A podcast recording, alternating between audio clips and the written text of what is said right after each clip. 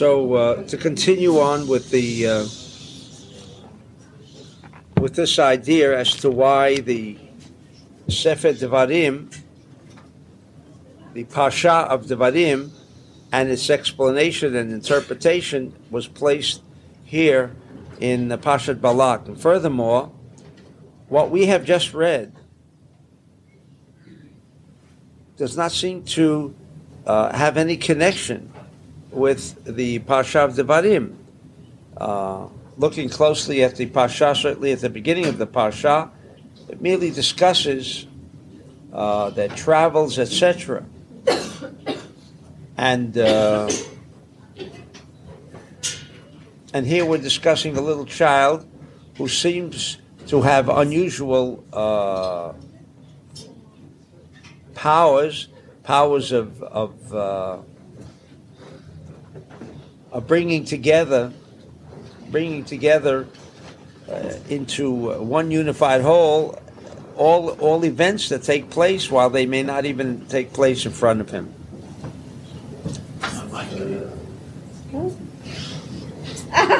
I'm sorry.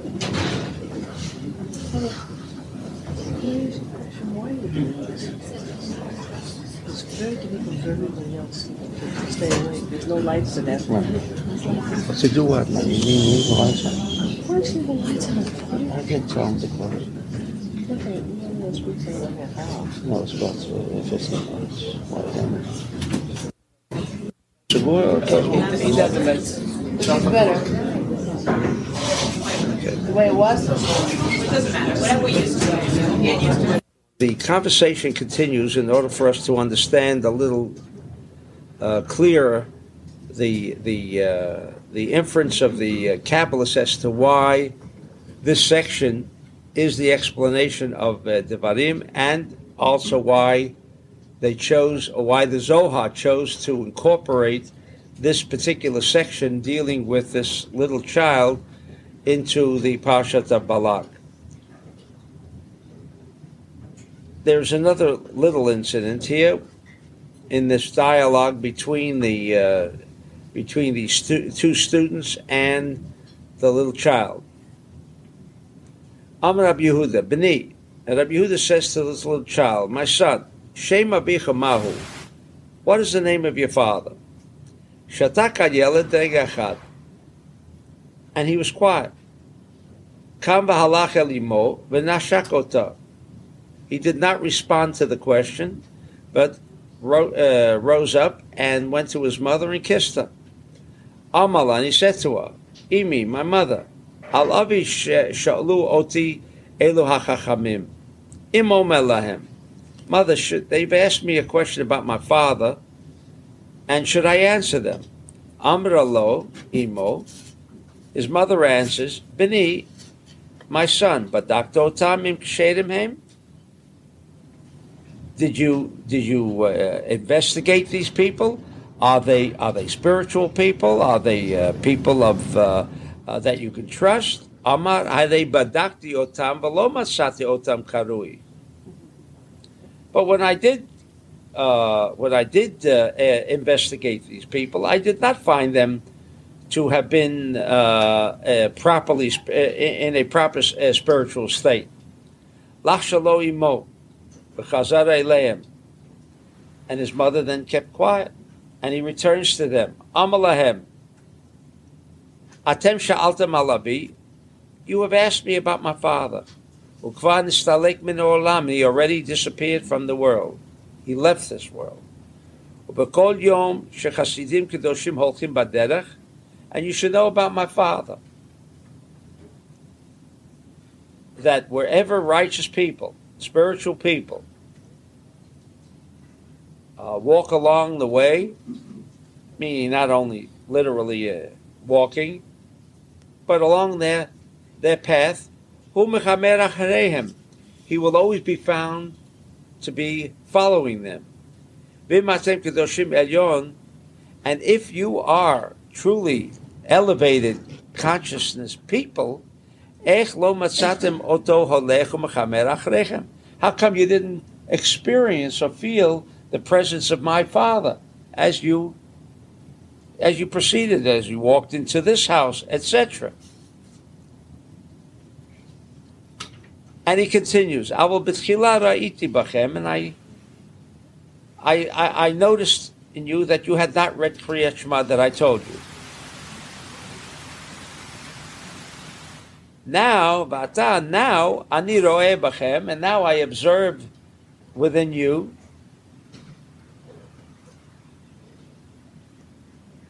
she'enchem kedoshim elyonim, that you're not even very spiritual people.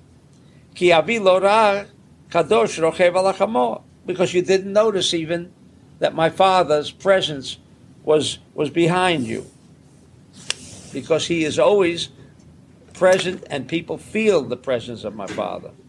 Acharav lizvol lizvol. And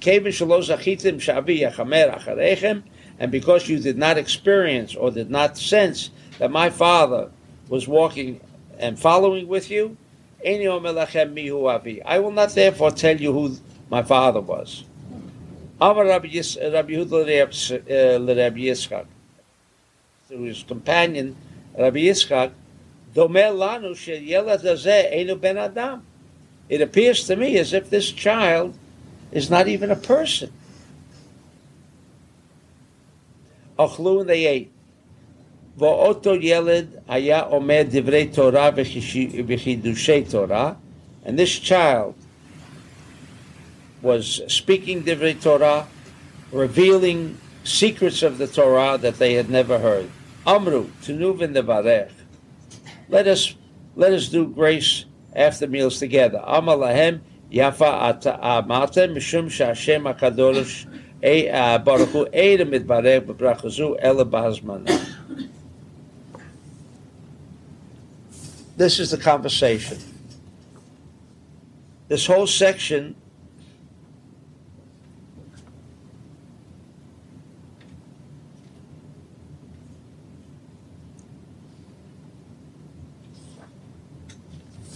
this whole section that we've just read, and, and he continues to uh, speak and reveal secrets of the Torah, at which point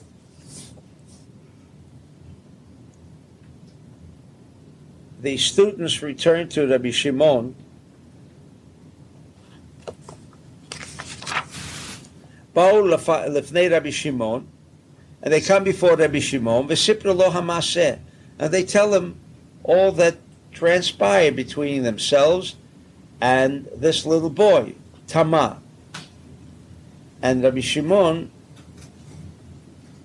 was not bewildered, but he, he was in amazement. Amar kama yafehu. How beautiful this is. That a little child can reveal, and they, they, had, they had already discussed the, the revelations of Torah and secrets that this little boy had revealed to them. And he says how beautiful it is. Aval lo yaleh b'shem.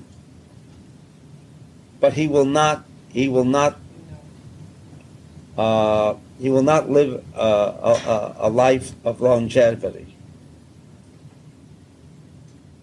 Why? Because Edzda kishiyale oro ole lefi sha'a. Umiyad mitchabe v'nishka. This is this little boy is like a young tree, a thin tree that has not fully developed. When there is so much light around this tree, so much fire around this tree, how long will it last? It, it glows, but for a short while.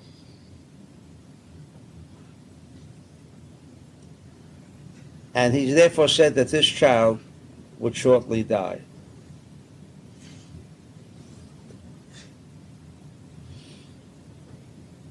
And Rabbi Shimon continued. Shoresh lamatu kamo aviv Rav Hamnuna shedistalik minu olam. His father, as we mentioned before, was Rav Hamnuna Saba, the great fish, the ancient fish. His father, when he left this world, he was literally Ushoresh lamata b'mitziftet rakia. He was literally of an elevated stature like the Shekhinah. just as the Shekhinah could harness any of the uh, uh, uh, of the of the forces that, that were prevalent in the universe, so could he. Vas- Vasapri lamala, and he also left over in our world, bilamata, meaning his little child. Hayiti oseh alav.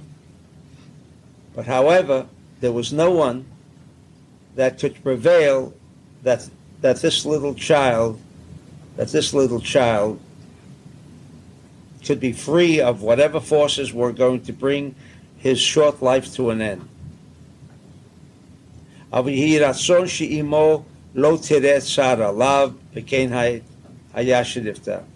But his mother will not see the pain of this child, meaning that she will die before the child. And so it was, and the little child died.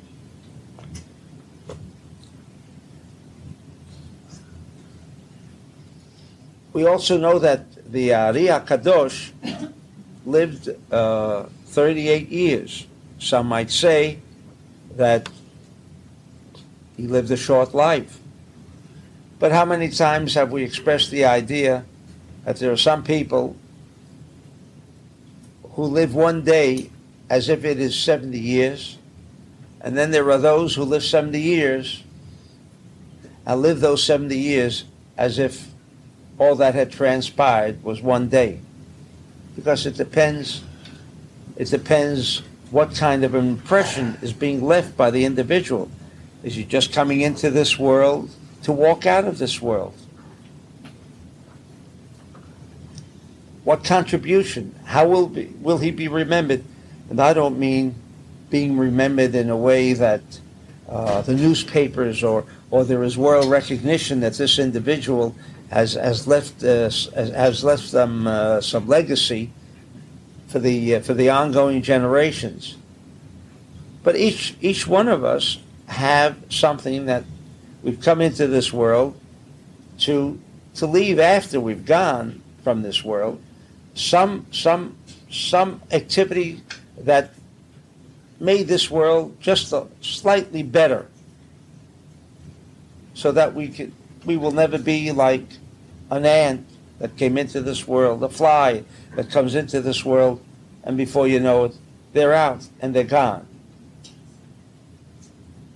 The Ari, in his 38 years, while it may sound for most of us to have been a short life, nevertheless, his contribution, his contribution lingers on so far for hundreds of years. His legacy has changed people, his students, students of his students, until this very day.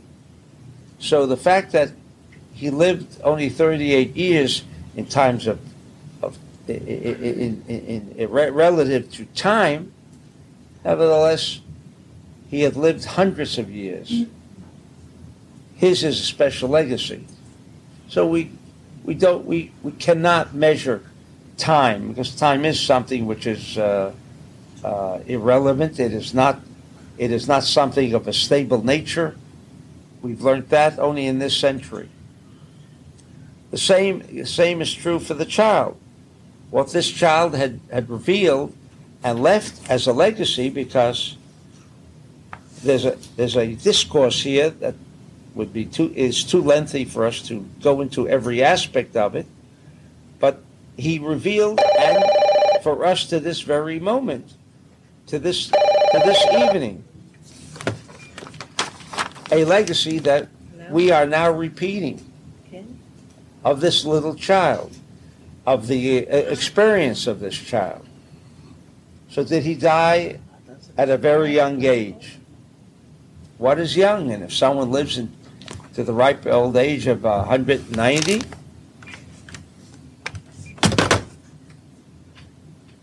to the ripe old age of, of 90, all right? What does that mean?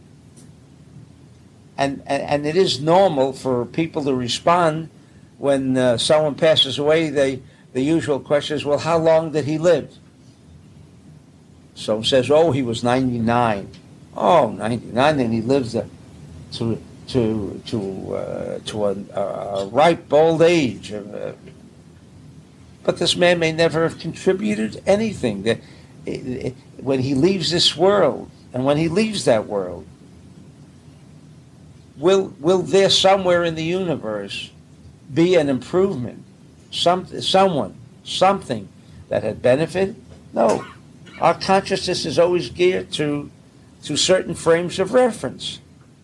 If someone like the Ari passes out passes out of this world at age 38, then someone says, "Oh, he died so young." But what is young and what is old? It's all relative. The Ari lived 38 years, but his legacy lives on for hundreds of years. In fact, the Ari did not die, as he specifically told his student, that he would always return as he returns this evening to us. He is still there for us. So, what does it mean 38 years? This little child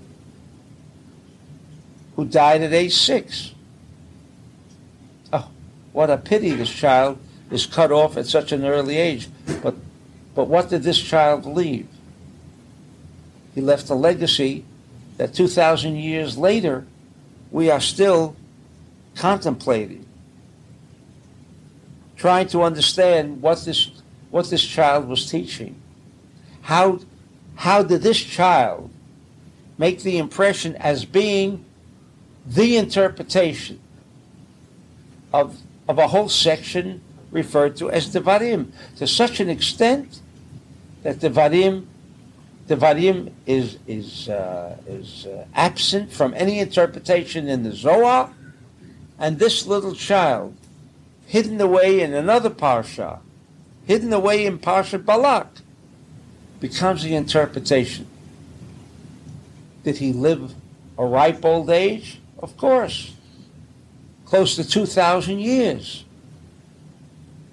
But again, this is the way we've been programmed. Our way of thinking is, is, is most times, unfortunately, limited and, and relegated to, to, the, to the physical realm, to be overwhelmed, to be guided to be subjected to the physical realm, of which this child wasn't. So to to conclude, I I, I think I'm not sure. Maybe next year they'll make it a little clearer to me, Be'ezrat Hashem, that why why this section is in Parshat Balak we understand, because this little child has taught us at least this evening that you, tell, you don't tell a book by its cover. These two people were sages. They, they, I'm sure they gave him that impression, and yet at the same time he could he could glean from these two people the inner recesses of their consciousness, where they were, what they were doing. That is what Parsha Devarim is really all about. If we look deeply, eh, or or below the, the surface of, of the of the reading, we will see secrets there that can assist us in our daily life.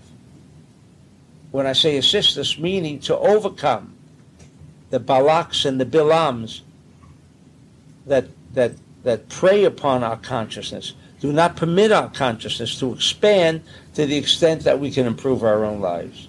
And b'zuchut of the Ari HaKadosh, we should all be zocher to not only having removed a karet uh, from our presence this evening, but that the Ari should, like Rav Hamnuna Sava, like this little boy was telling these two sages, wasn't my father behind you at all times?